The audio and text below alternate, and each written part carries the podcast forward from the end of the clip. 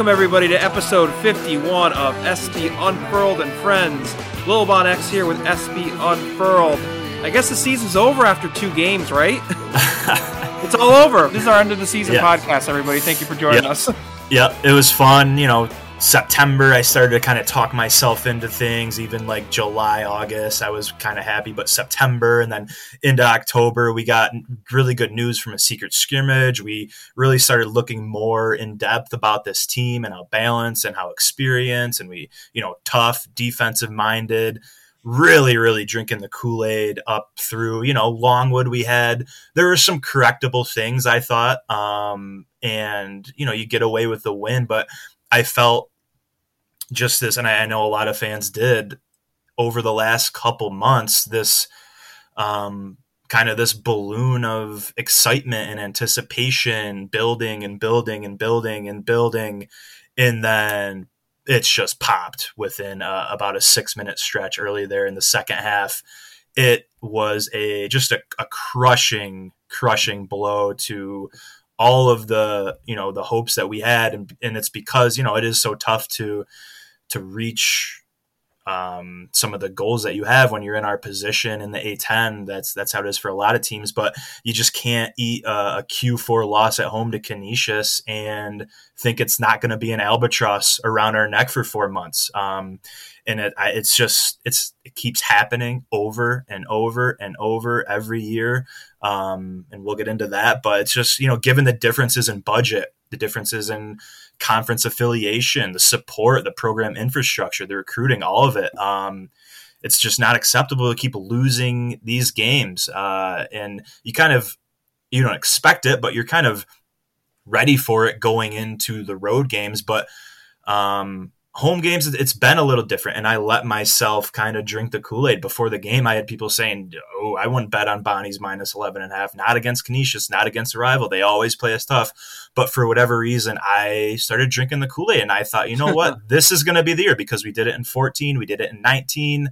Um, we kind of dominated Canisius, and I had a good feeling. A sold out crowd, a Saturday afternoon, um, a lot of energy coming off a win. You had a, a good week of uh, probably five days of rest. Um, and I did watch Canisius against Cuse, and they looked okay, but I had a really good feeling about it. And nope, didn't happen. Uh, terrible, Nope. terrible loss. Terrible loss. The women even won right before. They they had a win right yeah. to get the game going and get the get the day going. They, Yeah. they started off just right, and then it just was completely wasted in that second half. Yeah. But going into the halftime, it wasn't, you know, it was a good, decent performance. I don't think it was, you know, incredible, but uh, the Bonnies are up seven at the half. They were shooting 40% from both the field and from three. They have the rebounding advantage. So, Mhm. with those stats, I thought, you know, as long as they just keep doing this, they'll be okay. What did they do after the locker room? Absolutely nothing. Absolutely nothing. It was ridiculous. It was, what was it, 25 to 2 run. Within like four minutes, the lead was more than evaporated. And it was, it, it was just a, I want to say a layup line, but it was a layup and three point shooting, um, like scrimmage, like a pregame sh- shoot around, basically. It was, it was a disaster. I- I don't know why this team goes through so many stretches where either they can't score or they can't defend because the defense has been one of the more consistent things from them and it was not the case for the most of the second half on on Saturday. So what did you see out of that run that made that all happen? That that that, that catastrophe happen? Yeah, well, I mean, and, and just to go back real quick, like like you said at halftime, I did, I felt pretty good. You know, we're up seven. I thought we could have played better, but you look at it, I think Canisius only had one offensive rebound in the first half, um, and that was a huge, huge issue against Longwood. And you know, it, you felt like we we were rebounding pretty well, um, but then. Um, going in, I think there was like 44 seconds left in the half. We get the ball. Uh, I'm thinking maybe a two for one. We call a timeout.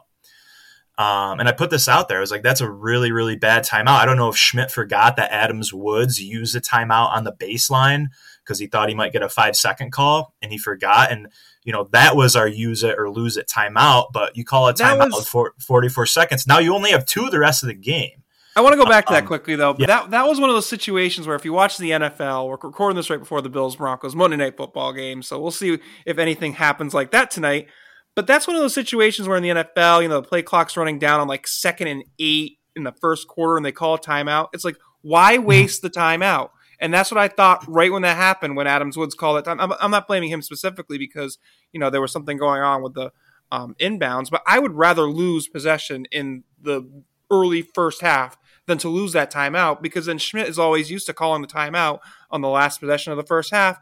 They did it again, and then they forgot. Oh wait, we only have two timeouts left. That was what stopped us from stopping the bleeding in the in the early in the second half. So you know, yeah, that was that was that was a big mistake right off the bat.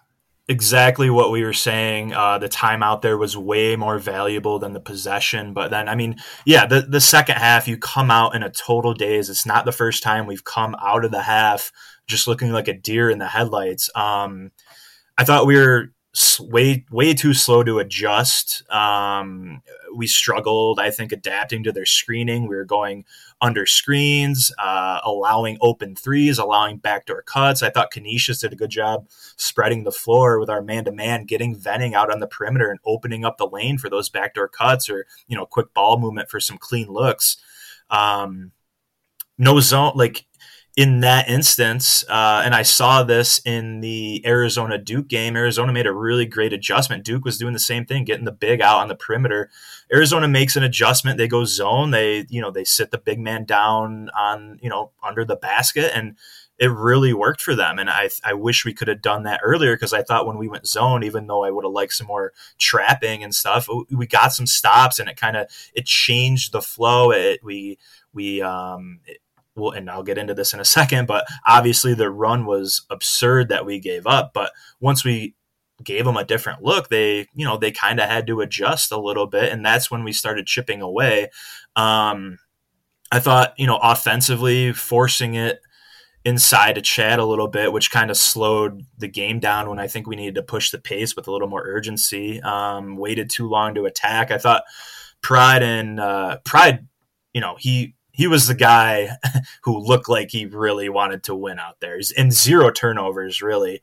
Um, just a good job attacking late with Adams Woods, but that was too little, too late. Um, bad shots that were um, those misses. We were four of twenty from deep, and I thought those misses really made it tough for us to get back on defense uh, and, and get set up into the press, miss free throws. You can't set up in your press if you want to do that. It wasn't even Um, just four of twenty from deep because we were four of ten from deep at halftime. So it was zero for ten in the second half. Yes. Yeah, and I was going to say that 0 of 10 in the second half. So that kind of those bad shots, those long rebounds, Canisius getting out and pushing it, we're kind of scrambling on the defensive end. I thought our bad offense in the second half created really bad defense and we looked completely lost. But um, yeah, if you look at that stretch there, we go um, so we're up 41-32. We're up 9 with 18 minutes left.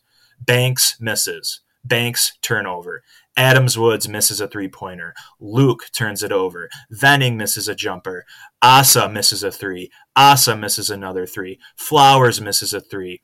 Asa misses a layup. Finally, Noel Brown gets a, a layup, um, puts us down 49 43. It stops a nearly five minute drought, but then Brown misses a free throw. Evans turns it over. Venning misses a jumper. Banks turns it over. That's 14 possessions. All we had was a Noel Brown layup in those 14 possessions. Um, Yeah. So we, we go up 41 32 and boom, like a, a crippling blow. And all of a sudden we're down 59 45. Um, so we go from up nine to down 14, a, a 23 point swing in just six minutes. Meanwhile, Canisius, Frank, Frank Mitchell, uh, dunk. They get a, a layup. They get uh, another layup. They get a free throw. They get a three. They get a three. They get another dunk. They get a layup. They get a pull up jumper. They get another layup. They get another three. They get a steal. They get another layup. I mean, you it's it's so so bad. And these are called kill shots, right? Um, Yeah. these these big runs. So we gave up a twenty five to two run, and uh, I think Jive put this on. It was either Twitter, a message board via um, Evan Miya, who does some yeah, advanced Jive, Jive thirty six on Twitter. He put this Yeah. out there. So uh, these kill shots, right? And, and if you give up a kill shot or I guess if you have a kill shot, you usually win like 82% of the time. Going back to last year when the conference play started, these are the kill shots we've given up, right? St. Louis against St. Louis, we gave up a 16 and 0 run, a 12 and 2 run, an 11 to 1 run. Duquesne, we give up a 16 to 2 run. We end up winning actually. Loyola, we give up a 14 to 2 run and lose. Fordham, we give up a 13 to 2 run and a 12 to 2 run and lose. VCU, we give up a 12 to 2 run. We actually win that one. LaSalle, we give up a 16 to 2 run. Duquesne, we give up a 12 to 2 run. Fordham, we give up a 13 to 2 run. GW, we give up a 12 to 2 run. Davidson, we give up a 14 to 1 run. Against UMass, we give up a 17 to 2 run. And then the worst of them all was on Saturday against Canisius, a 25 to 2 run. We had to burn both of our timeouts with 12, 13 minutes left in the game. We have no more timeouts. Um, and uh, you know this team was supposed to be better than last year, but you can't keep giving up runs like this. Meanwhile, if you look at the A10, if you're giving up those runs, you hope that you can do some of it too. The only team with less kill shots than us in the A10 last year was LaSalle. We only had seven, they had four. All the other teams were in double digits. And LaSalle had one against us. yeah, so we're giving up all these 16 to 2, 13 to 2, 12 to 2, 14 to 1, every, every game almost, and you lose I think it was like 82%, right on par. You lose almost all of them. Um, so you're giving up these huge runs and you're not doing it in return. Really, really bad, uh, bad to look back on that. It's a bad, bad pattern to have, and we have to fix it because these crippling runs there's so many games where we're up like eight or nine it happened against longwood and again it happened against canisius we're up like nine around halftime and i'm like okay well this is our chance to extend it to 14 or 15 and really put them away and kind of coast to a win even if you play them even the rest of the way or even if they play pretty well you still have a really good cushion so many times we have these almost double digit leads and i think we're going to extend it only to have them, the other team, chip away, and in Canisius's case, totally flip the script. We did not have a double digit lead in either game, by the way. That I think is ridiculous. Hmm. if you had told me that a week ago, you know, yeah, we both we led by nine in both games. Uh, Canisius was like immediately after the half, and then yeah, it fell apart there. And yeah. Longwood as well was um, early or mid second half the the one thing that really worried me about Canisius, other than obviously letting a vastly inferior team do that, is is the three point defense because that's been a pretty good hallmark of this wave of the of the Bonnie's team in the last year and change. Is the yeah. three point defense has been pretty strong compared to some of those other defenses where we remember teams like Davidson hitting God knows how many threes. That felt like a Davidson at the Reilly Center typical performance in the second half for Canisius. Mm. Yeah. We had Tre Dinkins off the bench nailing four of seven from deep, and T.J. Gadsden three of five, and Tahj Staveskie, um, he's supposed to be you know one of the best players in the MAAC with two A's. He was three of six. These guys are drilling from three, and it, a lot of it was in that big run, but it was still something that I think was throughout the game where they were getting a lot of open looks because Canisius shot exactly 50% from the entire field and exactly 50% from three. That's mm-hmm you're not going to win many basketball games against anybody letting the team shoot make one out of every two shots regardless of where it is on the court the other thing I, I, thought was you know crucial down the stretch when the bleeding finally did stop on that ridiculous kill shot was the free throw shooting I, mm-hmm. correct me if i'm wrong didn't we miss six free throws in a row in the end of the second half yeah it was five or six and a couple were front ends which are huge you can't miss those front ends yeah. Which yep. is another thing that I, I don't normally see us do. I, I think we sometimes have seen like, you know, Kyle Lofton going back a few years ago, missing some free throws in, in situations. But by and large, I feel like the Bonnies have been one of the better free throw shooting teams in the yeah. A10. And while the the final number was 65%, that's not, you know, horrible. There were nine given up points on the free throw line. Mm-hmm. And even with all the catastrophe that happened early in the second half, it was a three point game. So just take five of those nine misses, and it's an entirely different situation down the stretch. Another thing that was weird was uh, they got the ball back with about a minute or so left, and there was kind of confusion about whether or not to to pick up the pace. And I think it was because there was no timeout. Because normally that would seem like an organic place to call a timeout, getting the ball up three with about or down three with about a minute left. What did you think of that situation? I, I forgot who exactly had the ball, but it seemed like they kind of hesitated and didn't get into a right set. Mm-hmm. I think it was Adams Woods, and I saw him throughout the game a couple times going over and looking at Schmidt. You know, when he got the ball over half court, looking over to the bench, looked kind of confused. Could be that he's really new and he's still learning things, but it, it looked like there was some miscommunication um, in what you're talking about specifically. And I put this out there as well in the moment. Like we took, I wish how we didn't have any urgency in that situation, I don't know, but we took way too long to get into a set and get a bucket. And after that, I thought, well, we took so long off the clock. Now we have to foul. And then we didn't foul. And in the post game, Schmidt said, yeah, well, we didn't want to foul. We just wanted to get a stop. We did get a stop, and we came back down four. But I will say I that's not that, a terrible move. In yeah, that situation, it could go either way. But you know, you, considering the defense had picked it up after the the run, you know, 25 of their 40 points in the second half were in the, that like what eight minute stretch. So yeah, we, we had we had locked them down on defense. So I, I don't think that was the worst move to let them play it out, especially since there was um there was about there was uh let's see I'm looking back there there was about a minute left when they got the ball yeah. back. And you're down four, right? If I remember. Yeah, down. It was 69 65 with uh, yeah. 29 seconds left when they ended up missing a jumper. So yeah, they got the ball with exactly a minute left. Yeah. So yeah, I mean, I, I didn't like that, but you shouldn't be in that that position to begin with. Um, to go back to the three point right. shooting though, we've lost our last four games against MAAC with the double A teams. We've lost our last four games against MAAC opponents. Huh. In those four games, those teams have shot 38 of 83 from deep. That's 46%. Um, oh my in God. those four, yeah, 30 in four games, those four MAAC teams have shot 38 of 80, 83 for 46. The last two games against Canisius, the loss this year and the loss last year, Canisius shot 23 of 46. Obviously, 50% for all you math nerds out there. 23 of 46 from the field. So yeah, Saturday they were 11 of 22 from deep. Last year they were 12 of 24 from deep. Uh, they shoot the lights out against us, and you know it, it's man, it, it's rough losing four straight against those MAAC teams.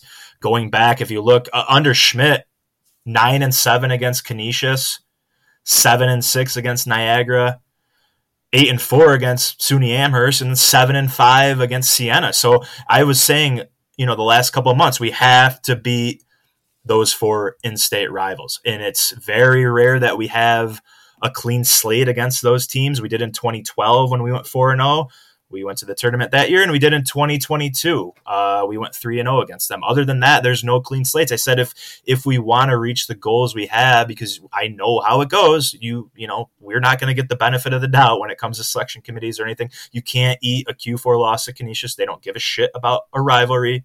They don't nope. care. Um, so yeah we're 31 and 22 against those four teams. The best win percentage actually against suny amherst. So nine and seven against Canisius, seven and six against Niagara. You you want better if you're the Bonnies with our where our program is and has been. These have been really good teams. It's not like we have bad teams losing to them. We've had really really good teams.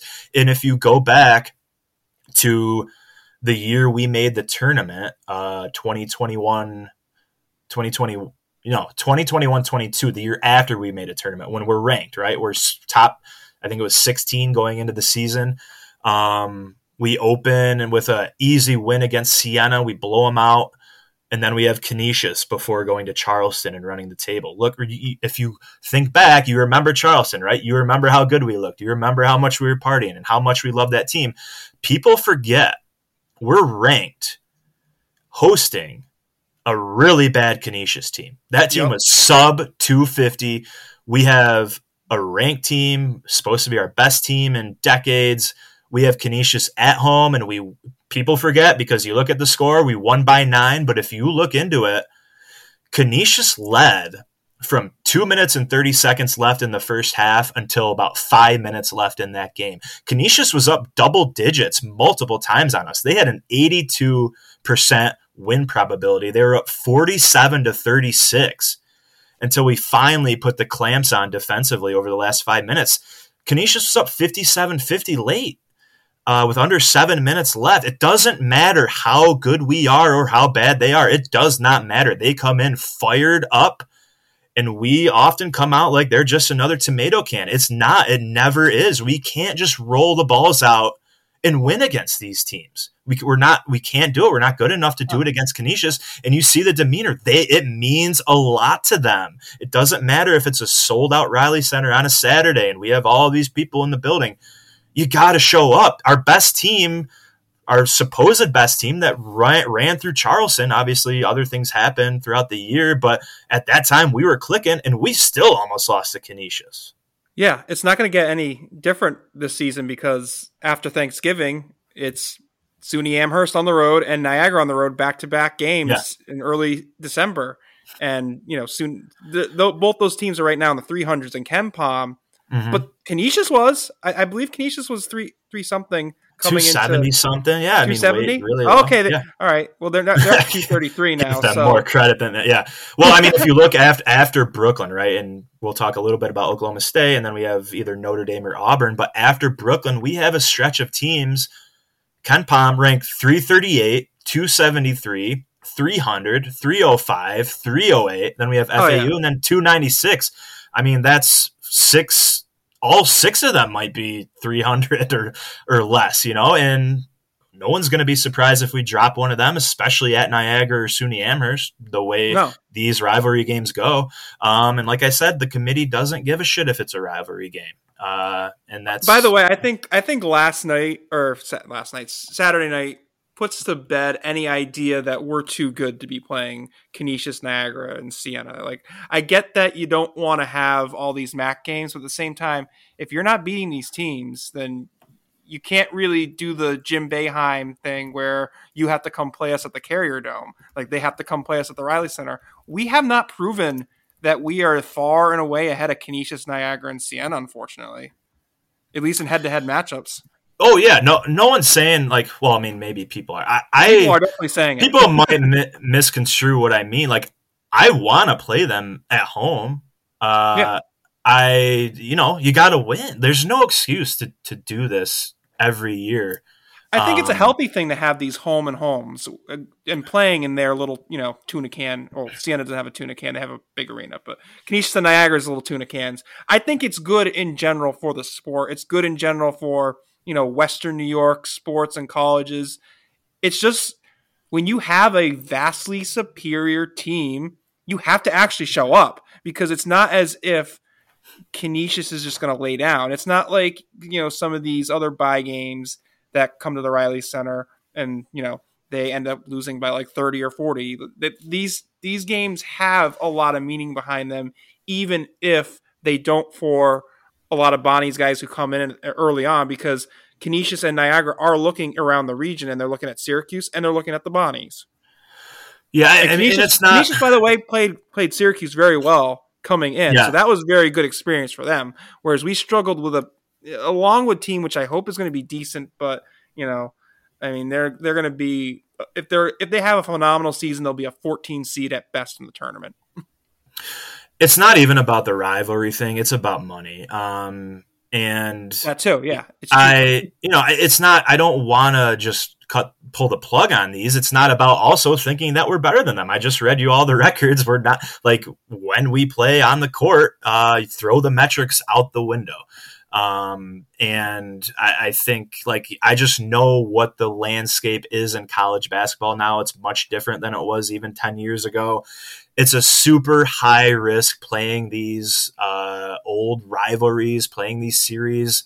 It's much a much bigger risk than just buying your normal MEAC team to come in here. Um, all of the fans know how difficult these rivalry games are, and the the computer metrics don't give a shit that it's a rivalry game. KenPom is not adjusting his metrics based on rivalries, nope. and the selection committee sure shit is not giving us the benefit of the doubt. Um, but you know, it seems to happen every year. And I, I went back and looked.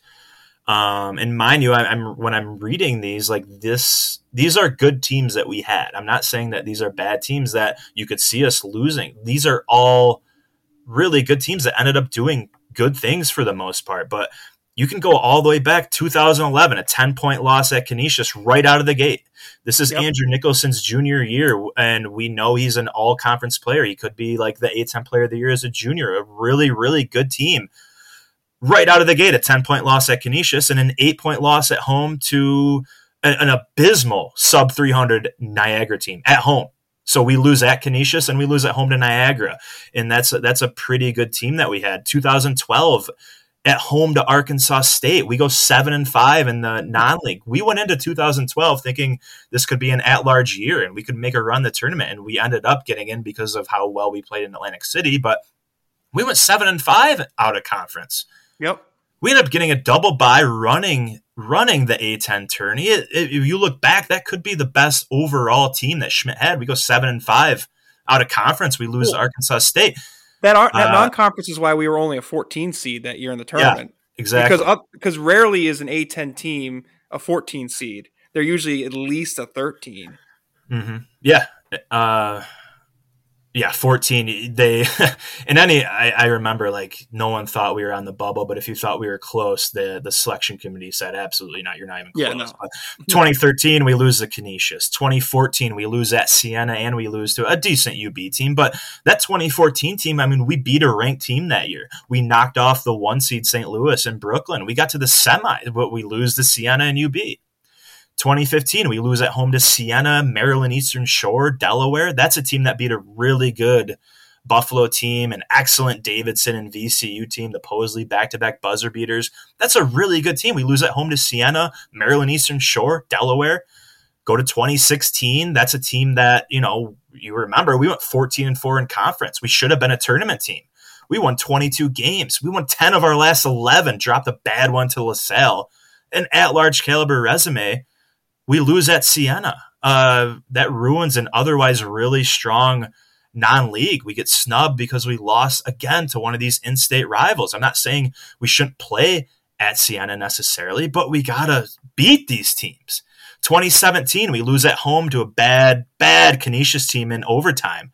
We beat a bad, or we lost to a really bad Little Rock team. Uh, 2018, right out of the gate we lose in Niagara. And I, I, some people are like, well, we can still get an at large this year. Remember in 2018 when we lost to Niagara? Yeah, but that's really the only blemish on that entire season. We also had the excuse that we didn't have Adams. I'm not saying we're getting the benefit of the doubt, of course, but that's a team that beats Maryland without Adams. We beat Syracuse. We beat a really good SUNY Amherst team. Tons of great conference wins. We won 12 straight. 12 straight conference wins to end the season. Then we beat uh, Richmond, it was in DC, I believe. Um, that's our first NCAA tournament win in 50 years. Right out of the gate, we lose to Niagara. 2019, we lost at a terrible Niagara team. They're 315 KenPom. We lost to them. We ended up going 12 and 6 that year. We got a double bye. We made a run in Brooklyn. We're one shot away from the tournament again. That team lost to a terrible Niagara team. 2020, we start one and four. We lost to Siena, Canisius, UB. That team almost won 20 games. They went 11 and seven in the conference. They had a seven game win streak, a four game win streak, and a five game win streak. So we lost to Siena, Canisius, and UB. Like right. 2022, right? Like huge letdown against Northern Iowa and then Virginia Tech, and then 2023 last year we lost to a bad Canisius team, a bad UB team, a bad Siena team. We lost all three of those. Last year we got a good P5 win. We beat both VCU and Dayton. So, like, I know that's a little long winded, but I want to go through that stuff because these are really good teams. But every single year there is one of these losses, and this might be the worst of them all. Maybe going back to like Arkansas. I don't think. I, I know it's it's a lot that you threw at, and we've all lived through most of, if not all of those losses. But yeah, I had to put it, it, in perspective because people forget. People forget, so you have to put it into perspective. Of course, that's why I let you roll that because I'm like, oh yeah, that one, that one yeah. too. But I, I don't think we're exactly the rarest uh, situation. I think there's plenty of basketball teams that are losing those games. Michigan State lost to James Madison. VCU lost, you know, who the hell they lose to the other day? I'm forgetting who they lost to. Damn it! Like Radford or something. no, no, not Radford. God, who they lose to? Uh, I don't remember. We were making fun of them. Why am I blanking on who they lost to? Oh man. I, yeah, I mean, other teams lose bad games, but every year it seems like we have one of these early losses that just cripples us, and then we're Oh, playing McNeese from State. behind the McNeese rest of the year. State. It was McNeese State. Yeah. Sorry. But like these games happen, you know. Like, like that's not to forgive us, but it, it's there's clearly a theme here where it happens at least once a season. But we don't have the margin for error to do it, though. Of course you know? not. But is there something structurally that's happening with the program that this keeps happening under different entire rosters? Is it just complacency? Is it? uh, I don't it- know. Is it just la- lack of I- preseason preparation? Do you have any? Do you have any? No, I don't. No, I. I, I would never say we're like not prepared or that we don't play hard. I think our our guys overall have played really hard, but I just think these games mean a lot to those teams. Canisius and Niagara get up to play us. You, if you watch them on the court, like after they beat us last year, especially, I mean, it's a big deal, and we have to be able to match that enthusiasm and intensity for the full 40 minutes because if we have just one stretch of where we don't look like we're ready you can you see what they do and those they have they have some good players but by no means are they are they more skilled than us um so yeah i mean i don't think there's a one size fits all thing it's it's definitely a bad pattern and i've been worried about it for months now I've, and you've heard me say we have to beat Yep. those four in-state rivals first one we face, we just we don't show up, especially in the second half. It's not good. Well, we had to basic. I thought we had to win every home game in the non-conference to even think about an at-large bid. Yeah, It's probably the case, although you know if, if we do run the table outside, there will be you know a win over Oklahoma State, hopefully Auburn and Florida Atlantic and Akron, which all seem like you know at least quad two, definitely quad two wins. Akron could even potentially be a quad one if they really get on a roll.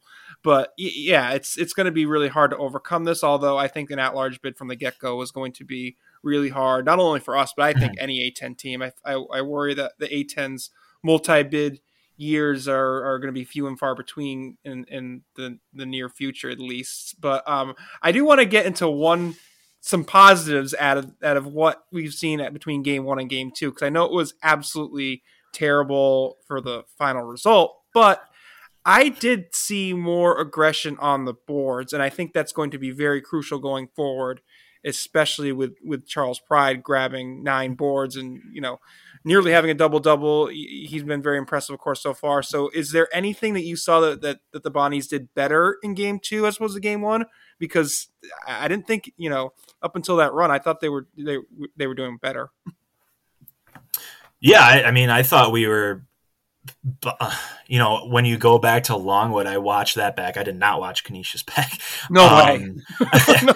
I watched the Longwood game back, and they just have they really do have some good athletes who are always they were crashing the boards. It was Christmas, Massey, and then Zapala, the seven footer. Um, and there were guys, you know, I, I thought a lot of it was on switches. It looked like a few times, like credit Longwood, very well coached team. Um, they would they would uh, they knew we were switching, and there were some times where like Luke got left on Zapala to try to block out because um, they would get Venning in a situation where Venning had to switch onto a guard or a wing, and they that cleared some space and you know got them some favorable matchups on the offensive glass. So uh, yeah, I mean we did a better job cleaning up the boards against Canisius, but you know. Uh, a lot of it just comes down to shooting, you know, like, it, and if we had just hit a few of those jumpers when we're going, I read that whole stretch of, of what we did. If we just hit a couple of those jumpers, it lets us set up our defense a lot better.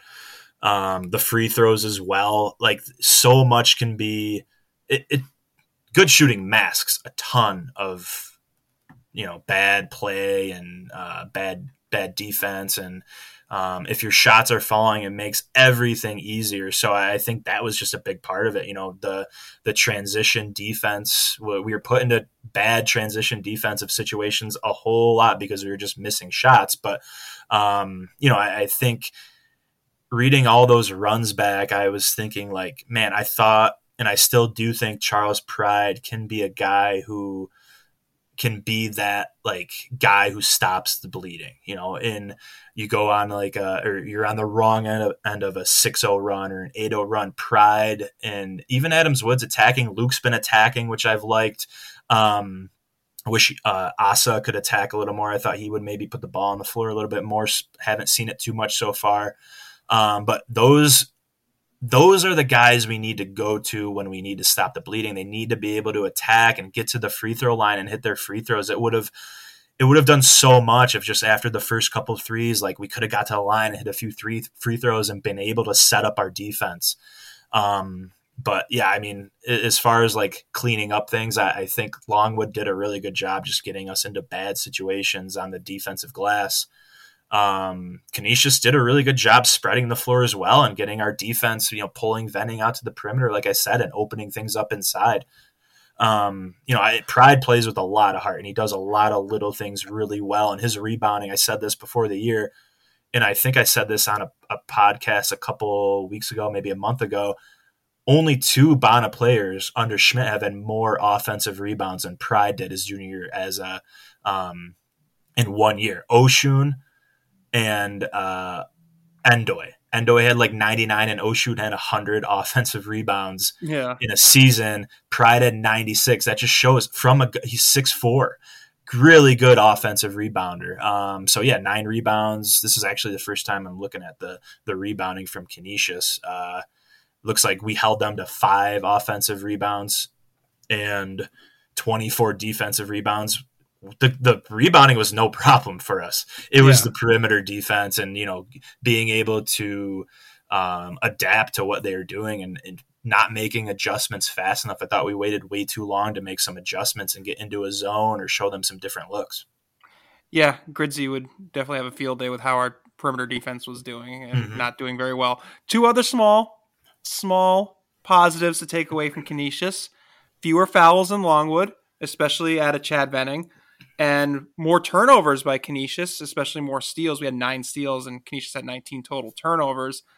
But yeah. I do wonder, especially with the fouls thing, if it was because there was less aggression. Although steals would point to aggression, so I, I don't know like what to make of of that. It seems like two very opposite ideas, like really good turnovers and and a really good you know defense forcing turnovers and not fouling very much, but also giving up a lot of wide open shots. So it's a very it was a very boomer bust defense defensive situation. Yeah, I mean, Canisius shot a lot of threes. They're they're shooting a ton of jump shots. So you know we're not going to foul as much if they're not attacking, and they were hitting them. So sure. you know sometimes it's as simple as that. You're, we're not fouling the jump shooters, and uh, you know Longwood did a really good job. They had more size. Zapala was really active. Uh, I was really impressed by Massey's physicality and Christmas as well. Um, but yeah, I mean, we went to the line 26 times. We forced 19 turnovers. We won the the rebounding battle. Canisius only made four four free throws. Um, you'll take that all the time. Going to shooting 26 free throws and forcing 19 turnovers, and we and we lost. Yeah. Like man. Uh, but it was just that that six minute stretch in that second half. Obviously, was it was way too big of a hole to dig out oh, of. Yeah, because even if it was fifteen to two, it still would have been a win for us easily. So that's, that's I don't I don't think there. and I don't think we're really built to play from behind uh, like that necessarily. Not not with the tempo and, and, not with the cohesion so far on the team. And that's that's kind of what the next question is that I wanted to ask you and talk about is you mentioned pride and all the great things he's done. Pride, Liverpool, New York. So as far as I'm concerned, he is a Liverpool guy. You never walk alone, Mr. Pride, Chuck. so he, him, and Mike Adams Woods are the two. You know, they're the two starters. They're the two main contributors that are transferring in and coming in. I feel like both of them, you know, while they do get their their shots and they do get their points, I don't think either one has truly like been integrated into the offense it seems like you know a lot of prides is, is second chance buckets or, or, cutting into the lane out, out of sheer athleticism. do you think that they still need to take another step forward in their development in Schmidt's system, or just being, um, you know, teammates with Banks and and and Venning and Esamvu? Like, what do you think they can do to take that next step to elevate this team to hopefully being that top three A10 team that we expected? Yeah, I mean, they definitely look like. Um, I, I do like a lot of what they can do, um, but they kind of do look like um, we looked at the beginning of last year as an entire team when we had all these new players. So maybe the the playbook you always hear about how Schmidt has all these plays, but there's a lot of just standing around and dribbling uh, against Canisius. Way too much dribbling and trying to force things. Um, they don't have an offensive too. identity. Yeah, I don't no. think they have one. And, and I, you know, you watch these a lot of these good teams, the, the Davidson teams of old. What what Canisius did on Saturday looked like an old McKillop Davidson team. Just pass, what, pass, pass, pass, shot. This, what Davidson did this past weekend? They they they destroyed Clemson, and then yeah. they um I forget who they played in the in the Asheville championship, but they they dominated that game too. Like Davidson, I don't know. That's out of nowhere, but yeah, Maryland. They beat Maryland. Um, yes, yeah, Maryland, Maryland yeah. team. Um, way too much dribbling, way too much dribbling. Uh, so and it's if you're attacking with a purpose, like Pride has done, and uh, Adams Woods did it a little bit late too. You'll take that, especially if you're good finishing. Luc's been attacking a little bit, but um, I there's a lot of standing around. There's a lot of lob it into Venning and let him work while four guys stand around the perimeter. Uh, the off ball movement, the announcers even talked about it in the Longwood game not much off ball movement. There were um, a lot of possessions late in the Longwood game too. Like, you know, uh, some of it's masked because Pride really put us on his back, but under the in the last eight minutes of the Longwood game, uh, you have a turnover, a turnover, a bad possession, and another awful possession. Flowers launches it from like 25 feet with 11 seconds left. Um, Adams Woods bailed us out late on a three, but like another turnover, another horrible possession late, another bad like we had like Canisius, just not as bad, but we had six or seven really terrible possessions right before Pride took over, where there's no ball movement. Um, guys are waiting until there's a couple seconds left, dribbling and then throwing up a bad shot. Uh, so yeah, uh, I wish our shot quality could. I was expecting more, even it is very early, but with the experience we have, with all the guys that we had returning, I was hoping our offense would be a little more cohesive and clicking a little more, and our shot quality would be a lot better. Um, early in the Longwood game, I thought that was the best shot quality we had. We were just missing open looks, but since that yeah. first half, I feel like you know we're we're dribbling too much and we're not making crisp passes. The passes that we do make are are not where they should be, um, and you know that's if you have good shooters, you want to be able to hit them in stride and hit them in the pocket and get them good looks. Um, it, but yeah, yeah, it seems like there's still a lot of pieces that are trying to fall into place with the team because, like I mentioned, with both Pride and Adams Woods, not they're they're scoring, but they're I think they're scoring a lot on sheer talent and not necessarily integrating into the offense yet. And I think Banks has kind of taken a back seat, and and we need him to be a streaky shooter. Uh, that has not happened. He finally hit a three pointer against mm-hmm. Canisius, but you know, yeah. twelve points, five of them at the free throw line. He he has to you know get going a little more with with um within the offense, and I think that that apprehension of the offense right now is why the the default situation is to kick it into Venning and let him back it down, and maybe he'll kick it out, probably not. And mm-hmm. you know, mm-hmm. he was five eleven, so he was good. He had a good bounce back game for himself with after the uh, the foul trouble against Longwood, but you know he does it, does bog down the offense if he's not able to just get a quick move off. So that'll yeah. be something that we'll need to see improve, especially as we look to Oklahoma State. And that is going to be a very good chance to bounce back from this bad Canisius loss because actually all three of these teams that we're going to be playing in the Legends Classic in Brooklyn are all not undefeated. We've all lost games. mm-hmm. By the way, anybody Go to Brooklyn, have fun. I'll be down there. Um, so we got Oklahoma State. You know, of course, they lost to Abilene Christian at home, which Abilene Christian is not the same Abilene Christian that you may remember beat Texas in the tournament a few years ago. They've fallen yeah, a yeah. bit back down to earth since then. So, you know, that's not that's that's probably going to be a Q4 loss for them. Maybe Q3 mm-hmm. if Abilene, you know, really gets on a heater. Like hopefully Canisius will now. Hopefully Canisius wins the MAAC, so that improves our resume. Um, and then in the other games, it would be either Auburn, who lost to Baylor, who's like a top 10, 15 team in the country. That's that's nothing bad on a neutral site court. Uh, but they they still lost. And then Notre Dame, which if we play them again, I, I think that could be more the same as last year. They they beat Niagara at home when Niagara was up for quite a bit of that game, and then they lost to Western Carolina, which is not a not a good loss for, for Notre Dame yeah. either. So all these teams have some flaws, although Auburn certainly looks like the best of the four right now. But let's not get ahead of ourselves yet with Oklahoma State first. Um, with the two games that they play, they beat Sam Houston State as well as losing to Abilene Christian. Uh, what are you looking for out of this team and where we match up?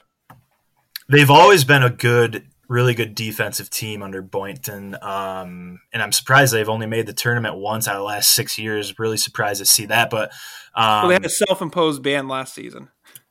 Yeah, they did, uh, and they lost some guys. And actually, Boynton said. Uh, you know, three of the guys they lost were four year guys that used their COVID year as a fifth year, uh, one time transfer. Um, and the fourth one, I think, was already a one time transfer and didn't graduate. But um, yeah, good defense. They've been inconsistent offensively. Um, so, you know, their fans would say offensive improvement would, would be crucial if they want to make the tournament. But um, they've already had a bad loss. So who knows? They do have a ton of opportunities in the Big 12. Um, Javon Small, transfer from East Carolina, really, really good player. He was the guy they wanted to bring in to address all those offensive problems, and he has been their best player so far this year. Um, just a scoring point guard as well as his backcourt mate Bryce Thompson. He's another guard. Uh, I, I think you know Oklahoma State underrated guards as far as Big Twelve is concerned, but really, really good backcourt. Um, small dynamic point guard. He brings scoring, facilitation, shooting. And then Thompson's a six six senior. Uh, he's also playing a, a, really, really big role in the backcourt. It was the front court that was kind of more, uh, had more question marks. Um, so, yeah, uh, Williams on the team, a really, really good defensive player, versatile, really athletic. Uh, Wright is a super senior. He was expected to be a really big contributor.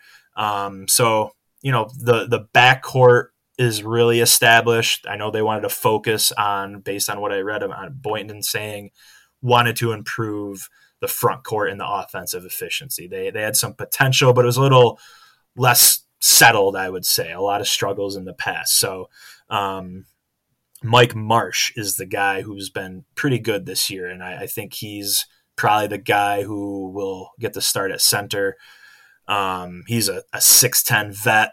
He's uh, known for playing, defending really well in the post.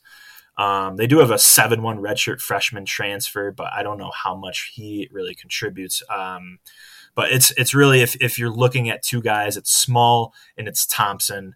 Um, those are the guys that are really going to determine the ceiling. And you know, I don't know how I feel about that. Um, if you want a bounce back game, they have some really good guards. Uh, I, I think I'm hoping that you know it's sometimes it's tough adjusting to playing in a big NBA arena if you're not used to it, but we'll see. There's a lot of times you go into these and there's really cold shooting days, so we gotta hope hope that our guys are ready. Thompson and uh, the small Javon Small in their backcourt, we really need our guards to step up on defense and offensively because um, Oklahoma State's a really, really good defensive team. We can't be turning the ball over and letting them get easy looks in transition.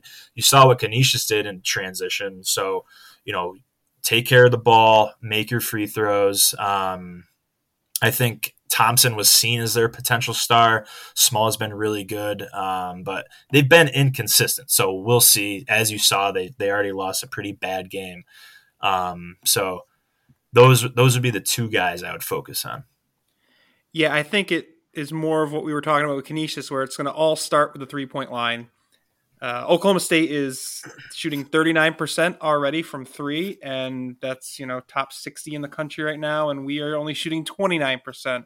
So there's already a 10% gap right there that could be easily exploited by mm-hmm. the Cowboys. Uh, if we look back at what happened for Abilene Christian for how they were able to pull off the win at Oklahoma State. Actually, it wasn't even neutral site. Oklahoma State only shot 21% from deep. So that right yeah. there is the number one thing that has to be, you know, s- slowed down, of course, is the, the three point shooting, as we've already talked about a ton. Oh, Abilene Christian also did a better job, or actually was equal on the boards. They both got 35 rebounds each, so that yeah. neutralized it. So crashing the boards will be huge. So I think, you know, it's going to have to be Charles Pride getting to the boards and, and neutralizing, you know, some of the guys that you mentioned, like Wright and and Bryce Thompson getting to the boards uh, about, you know, trying to, you know, keep possession or prevent second chances for Oklahoma State to kick out for a three, especially. Another thing that I have noticed here, just looking at some of their recon, is that they are pretty slow compared to most of the rest of the country. Uh, they are, you know, in terms of tempo, they're right around where our tempo has been. So yeah. I wouldn't expect a, you know, an ultra fast game like if we play Auburn on Friday. And I think in another ex- difference that could happen is that we could exploit the fact that they they don't shoot well from the free throw line. They're yeah. they're only shooting exactly fifty percent from the free throw line, they only shot 40% against uh, Abilene Christian and, you know, picked up a little bit against Sam Houston State, who's actually not much better than Abilene Christian. So that's not exactly a huge quality win. It's about the same as beating Longwood. But in that game, Bryce Thompson had 17 off the bench, small, 16 was the MVP, and John mm-hmm. Michael Wright 14 points. It's going to be those guys on the on the perimeter. It's going to come down to, you know, Mike Adams Woods and Banks and and Kyrell Luc all defending those guys and if they yeah. can hang with them because it doesn't seem like uh, it doesn't seem like their uh, down low presence is too concerning. Mike Marsh is their their starter. He's only put up four points, I think. And no, wait, he had 13 points against Abilene Christian. Sorry, and he had three against Sam Houston State. So he's you know about where Venning should be. I don't think there's going to be um, too much of an advantage one way or the other down low. I think it will have to come down to how the guards play, and yeah, if if Charles Pride can also get some mismatches on those guards.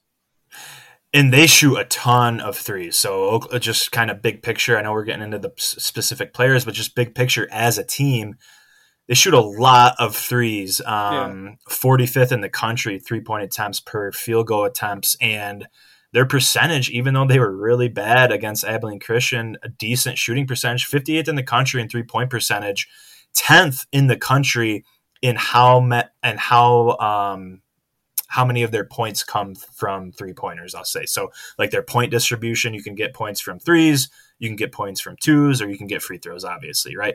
10th in the country and how many of their points come from three pointers, and that is with only hitting five threes um, against Abilene Christian. You said, and I, I was saying um, just a few minutes ago, they're inconsistent offensively. They were last year. They're hoping to be more consistent, but in just those two games, you see it in just the first two games because against Abilene Christian, they go five of 23 from deep for a gross 22%, and they lose that game. But then they bounce back against Sam Houston State. They hit 17 of 33 three pointers. Um, yeah. So they hit five in the first game, and then they hit 17. Um, kind of a Jekyll and Hyde offense for Oklahoma State, especially from deep. So who knows really what we're going to get? I think if they come in and they're hot, it's going to be really, really tough with their defense to be able to to stay with them and beat this team. But you know, if they have a cold shooting night uh, like they did against Abilene Christian, we can absolutely, of course, we can beat this team. Um, so I think it's going to come down to how many threes they make and they don't offensive rebound very well. They also don't turn the ball over too much. So those are two things that we'll have to make sure yeah are, are working in our favor because you know you don't want to give a team like that second opportunities to score. Mm-hmm. And another thing I did, did notice is that their three point defense on their end is actually not very great either. So if the guys can get into a rhythm in the bigger Barclay Center, maybe you know some of the guys that haven't played in the Reilly before this season, like Adams Woods and Pride, maybe they can get more used to those sight lines and they'll they'll hit more. So that yeah. could be something that is what they're um, going to want to try against Oklahoma State because Oklahoma State is is you know towards the bottom third in the country. They're 222nd, so it's not like they're the worst three point shooting or defending team, but it's you know it's not one of their strengths. One of their their strengths are definitely you know getting um, getting their own three points uh, three point shots, and uh, they do force quite a few turnovers. So we'll have to continue to be pretty good with the ball on offense because even in the two underwhelming performances, especially Canisius, our turnovers have been relatively few and far between, which is a good sign. And we don't yeah. want to start getting into a uh, a lot of turnovers, even uh, against Oklahoma State. That's for sure. Yeah, we really need a bounce back after that. Really, really need a bounce back. And I know it's a little bit of a downer episode, but how could it not be after that performance? I think everyone was on board. One one person did say it was a good loss, but honest, the fact uh, that we can even talk for an hour about Bonnie's basketball after that catastrophe is, yeah. is kind of a miracle. yeah, we needed the Sunday off. I needed to recuperate. I was yeah. very, very lazy, just mental, mental and physical rest. I did like um, six but, hours of leaf blowing to get out the aggression there. yeah, uh, but you got to have a bounce back. Um, you know, and it'll be tough, but if tough to say after Canisius, but I know people are thinking about it. Like we really have to now. You put yourself in such a, a bad spot um, after that game. You really need to. Uh, I won't say run the table non-league, but um, you know when you lose at home to Canisius in 2023, there's just no margin for error before that, and let alone after that. Um, so any at large hopes really are uh, effectively done. We just have to, and I, I, know it sounds crazy even talking about that after losing to Canisius, but um, yeah, the, the system sucks and it's unfair as it is, but um, really, really put ourselves in a bad spot, which is why we we have to bounce back. And what better opportunity than to go in against two P5 teams? Hopefully, we get Auburn um, hopefully, we can beat Oklahoma State and get a really good Auburn team because Notre Dame, again, I know we beat them last year and they're Notre Dame and, and it's a big name and a big brand, but they're just not really that good at basketball this year, last year. Um, so you want to really be able to bounce back and capitalize. Um, I know that I wasn't the only one who had all the enthusiasm just totally sucked out of me immediately, and I've just been kind of in a in a daze. Um, but you can bounce back, and if you can get two upset wins uh, now against Oklahoma State and Auburn, then you're looking at you know a, a stretch of five really really bad teams i'm talking sub 300 teams some of the worst teams in the country four of the five are sub 300 and then you have florida atlantic so there are still opportunities there but you gotta start with beating Oklahoma State. Hate looking too far into the future after a loss like that, but if you can get Oklahoma State and somehow upset Auburn, all of a sudden you're looking at five very, very winnable games, and then Florida Atlantic. Um, and then, like you said earlier, Akron's a really, really good team this year. Uh, right now, they they project to be better than us this year. Um, so you know, the, uh, there are opportunities to turn this around. Um, and when you have a bad loss like that, you do want an immediate opportunity to turn it around. So I, I'm sure our staff is is getting these guys ready. Hopefully, they're in a good mindset and they can bounce back. You know, this the season, as much as it feels terrible right now, we're gonna look back and yes, we're gonna for four months be saying how the hell did we lose that game like that. Um, but you know, there there's still some good teams on the schedule and a lot of winnable games. So um, hopefully, next time we record, we're talking about two wins in Brooklyn. Yeah, exactly. Uh, it's always better to lose in November than March. I know the committee likes to say that November and March losses count the same. that may true be true numerically, but it's there's plenty of opportunities for the guys to bounce back, redeem themselves, get two wins, or even just one good win. Uh, and Brooklyn would would really do a lot to help the just the feeling around the team. I think to to get that um, you know just to get some of that momentum with a with a P five win going into that really bad stretch before Florida Atlantic where they definitely should not lose a game yeah. against any of those teams because all of them are actually worse than Canisius even before Canisius yeah. beat us. And another thing I wanted to mention is I believe we have not won at the Barclays Center since 2019 when we beat Rhody in the semifinals. Am I wrong? I think wasn't the Notre Dame game. Oh, that was in. Uh, oh, that was at uh, Islanders. Yeah, that, that was, was the. Islanders. Well, the Islanders now play because Um, at the bar. gosh, Yeah, because we we lost to St. Louis in the final in 2019. 2020 happened. You know, don't need to say that. And then we lost to Iona and Davidson last year Wow. at the Barclays. So yeah, it's Yeah. been we've lost three straight at the Barclays. We got to get our Barclays mo- mojo back there. That's for sure. and it, it is awesome that we can get into these events like back, you know, before early in Schmidt's tenure, up until we really started to get cooking. Uh, we we didn't get these games. You know, we had to take buy games. We don't get bought anymore. We get into these really really good events. Um, a lot of that is the fans, and you know it sucks, but there are people who won't go now because of what happened on Saturday. It's- no, I get that you're you're saving some money by playing them in Canisius, but you know no. it, it I bought my tickets in. I bought my tickets in March. That- I know letting people who are gonna. me. I know people who are gonna go and they're not going now, and it Well, sucks. maybe but they're driving like do- seven hours. Okay, possibly, especially on a Thursday. I get it, but like, no. If that's gonna, if that's the reason why you're, you're not going, I don't know. You just just don't go in general, right? yeah, nah. uh, The Metro you know, New York City alumni chapter will be will be holding it down. That's for yeah. sure. Even besides that, though, real quick, like you just lose so much. I guess so much equity because you know once the eight ten comes. We play at LaSalle. We play in Gola. We know what happens when we go to Gola. We play. There's a Uh. lot of there's a lot of bet in you know bad to very very middling mediocre t- A10 teams. You're gonna lose. That's how it is in conference play. You're gonna lose to some bad conference opponents. It's gonna happen. You know, a lot of those games they they're familiar with us. We're familiar with them. We're gonna drop one. So you know that Yeah. equity now is gone. Now that you lost to to Canisius, um, and you know it, it, the margin for error was like I said, it's our, it was already small. Now it's even smaller. You can't have another one of those really really bad losses. Yeah, it's hard to project, you know, Auburn Notre Dame because it depends on if we win or if we lose, and they who wins that game. I'll just quickly mention, you know, Auburn is a 16 point favorite on KenPom against Notre Dame because Auburn's 21st in the country. I, I, I don't know. Let me check Really they're ranked in the AP, but Notre Dame's now in the 200s, which is, you know, I, it's so weird to see like an ACC team in the 200s, even if it's 204. That's that's Yeah. pretty rough. But you know, Notre Dame me- has been on a big bit, bit of a bad stretch. What are you gonna say? Yeah, let me ask you like obviously we play Oklahoma State Thursday and then one the next day we play Auburn, right? So Yeah. neither team really has a chance to prepare for the other. Um I would say that's advantage Auburn because I would rather have us have more time to prepare and not have it just be you know their the SEC bodies against us uh, and just rolling out the balls the next day and playing.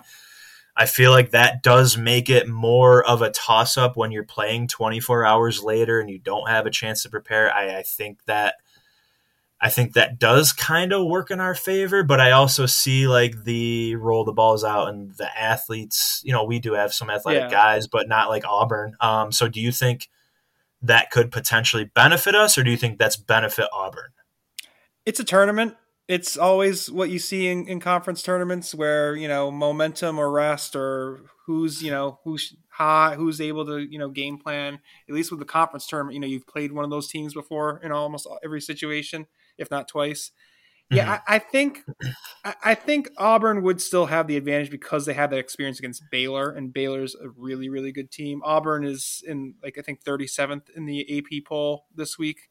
They Mhm. got five votes. They're you know they weren't ranked last week, so but they're still they're still on the edge of being near the rankings. And you know if they win two games in Brooklyn and also you know get some right teams to fall, they may they may jump up into the top 25 next week. So they're they're definitely a formidable opponent. I think it looks like they you know they have comparable size to to Chad Venning and Noel Noel Brown. They're both you know 6'10", 6'11". They're two guys, Johni Broome and Dylan Cardwell, who play really well. Uh, Aden Holloway is a big uh, key player for them at point. Johni Broome is also very important for them as well. And it's, you know, there's, you know, there are opportunities for them to really take advantage of their tempo because they are one of the faster teams in the country as opposed to, um, because of us. They're 68th in the country in tempo. They play a lot faster. They do rely on the three in a similar clip to to Oklahoma State, although they are a lot better at shooting free throws. It seems like they have some, you know, a lot of tr- a lot more trouble actually defending the three. Now I don't know if mm-hmm. that's because Baylor necessarily got on a hot streak against them because that's that may skew the stats a little bit, but they they have a lot of ability to play a little bit more of an NBA style of, of shooting a lot of threes, making a lot of threes, but also giving up quite a few threes. And they also don't give up many free throws as well. So that could be something where it might be tough for us to get to the line in the Barclays against an SEC team. And yeah, they, you know, Denver Jones seems like another good good player for them. He's hitting some threes early on. And yeah, I think it will be a total team effort to try to take them down because they're yeah. they're a borderline top 25 team. If yeah. they're not going to be top 25 after this week, they it, it it'll probably happen at some point. They'll they'll play Virginia Tech, Indiana, USC, and then of course the SEC schedule. They'll get they'll have plenty of opportunities to get some quality wins to probably jump into to the uh, into the top 25, but it should be, you know, a very good opportunity if we were to play Auburn. If, yeah. you know, whether they whether they win or we both lose, it'll still be a great opportunity for us if Notre Dame were to somehow pull off that upset, which I think I'm pretty sure we have a much better chance of beating Oklahoma State than Notre Dame has of beating Auburn. Yeah, and Auburn played Baylor really tough. Um, and Baylor's a very, very good team. They they were up 77-72 late with four minutes left, and then gave up a sixteen to five run. They really should yeah. have beat Baylor, um, and they probably would be ranked if they had beat Baylor. Um, but yeah, oh, they definitely would have. Uh, yeah, so um, it's going to be I like these games. It's going to be really tough. Auburn's a very, very good team. So, you know, I do think that we have a lot more depth than we have in, in years past. So playing that game, uh, you know, 24, 24 hours later, that depth's yeah. going to be big. So, um, you know, we pretty much do line changes now in our first substitution, which is crazy. So that yeah, depth, it's our first that, line change, and God knows how long against Longwood. yeah, so this this is where that depth can pay off, hopefully. Yeah, and just quickly looking at Notre Dame. They have a little less size than us. Um, Markus Burton's one of their main players. Julian Roper. Uh, Markus Burton's a freshman, so he wasn't playing in last year's game. And I have to look back on the stats of how exactly, you know, what exactly the keys were to us winning that one. Notre Dame is the slowest tempo of these 4 uh-huh. teams in Brooklyn at 317 in the country. They are horrible at shooting threes. They're around 300 at both giving them up and also making them themselves. They, you know, they got a lot of red on there in KenPom, to, to yeah. say the least. It's, you know, they did not perform well against Niagara, or and obviously they didn't against Western Carolina in their loss. It yeah. seems like they're going to have a tough time in the ACC with you know they're they're not projecting many wins in the ACC. I just see a bunch yeah. of L's, which you know that's that's rough for them. They also are one of the most inexperienced teams in the country where we are the number one most experienced team in the country. Yes. So that's that's a that's definitely an interesting clash there. Um, just looking quickly, Auburn is about 100th in the country, so Auburn has some has some experience. So does Oklahoma State. They're about middle of the road in, in experience for those two teams. But yeah, Notre Dame. It seems like I don't want to say it would be oh an easy win by any means. Like it's still you know, it's still an ACC team with some good talent on the squad. It's just I don't know if it's really been able to been pieced together, and they're replacing Mike Brey, so that's going to be you know something that they'll have to worry about. Um, mm-hmm. Yeah, looking back on their stats, um, when we beat them last season, two of 17 from three, so they yeah. were shooting three threes well there. Uh, last time we only played five guys. yeah, yeah, it was. They only had like That's yeah, it. they only had one guy that played more than zero minutes. They had two guys that checked in at the last second, but yeah, they had um they had basically no bench, just like we didn't, and um you know out rebounded them quite a bit, thirty eight to thirty two, and yeah, got a lot of you know we just were able to you know hit a lot against them. I, I think you know that would be a matchup that we would want to you know make sure we're also hitting more of our shots because it seems like as long as those guards are performing well, Notre Dame should shouldn't be much of a problem. Yeah, yeah, I agree. And uh, you know, some people were saying late in the off season that we were gonna they thought we were gonna go more up tempo. I, remember doing asking some questions. People thought we'd go up tempo.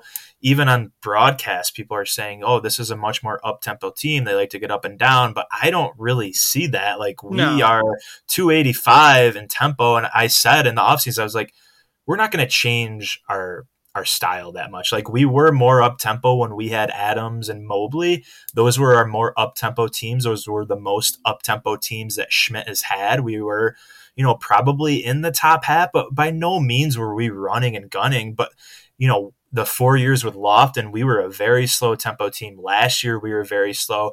I said, you know, we're not going to change that. We're not going to. I, I said we're probably not going to be like a, a team that presses the entire game. I just don't think No. Schmidt at this point is going to change the style that much, and I'm surprised so many people thought we were going to Schmidt was going to just change the style. We're still playing the pack line defense. We're pressing. We're applying a little more full court pressure after makes.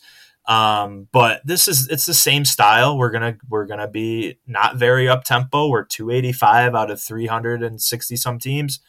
Um, you know, our, our possession length is in the 200s as well. It's it looks like the same style as the last I don't know however many teams since we had Adams kind Yeah. of. So uh, yeah, surprised that people thought we were going to switch up our style magically, but it, it looks like we're not Yeah, which is so fine. far. Which is fine. It's fine to be. It's fine. Virginia won a national championship as the slowest tempo team in the country. It's not Right. bad to be not be up tempo. I'm not saying that by any means. I would prefer us to get into our sets. It's when we are dribbling too much and we're not making crisp passes and there's a lot of standing around. Um, that's that's what's troublesome. We really need to start moving off the ball more and making more crisp passes, getting guys good looks. Um, and you know, Banks Asa and Venning. You know, I, I two of those guys are all conference preseason teams. I said Asa would probably be maybe uh, an all conference caliber guys. Um, those three guys in particular are just too good to be non factors like they were. Um, and I, I'd have to look at like Asa and Banks's stats from Canisius, but I bet if you combine their field goal percentages, it was not good. So those three guys can't be non factors. No, and you need you need everybody to chip in points, especially against you know these Power Five teams. Oklahoma State and Notre Dame are at our tempo. Auburn is you know more up tempo, but you kind of mentioned what it is the, the difference between being you know slow tempo and being stagnant on offense. And there's there's definitely a difference. Slow tempo doesn't mean Mhm. just, just slow in general. It's you're, you can move, just not you know Yeah. keeping possession longer. So Right. it's going to be interesting. It's going to be exciting. If you are going to Brooklyn, safe travels. DM me if you're going at Little Bon on Twitter, at SB Unfurled on Twitter for plenty of stats and information to get you ready this week. You know, it's going to be a very good challenge for the Bonnies. Be sure to also subscribe to us here on your favorite podcast platforms, SB Unfurled and Friends. Thank you all so much for listening, and go Bonnies!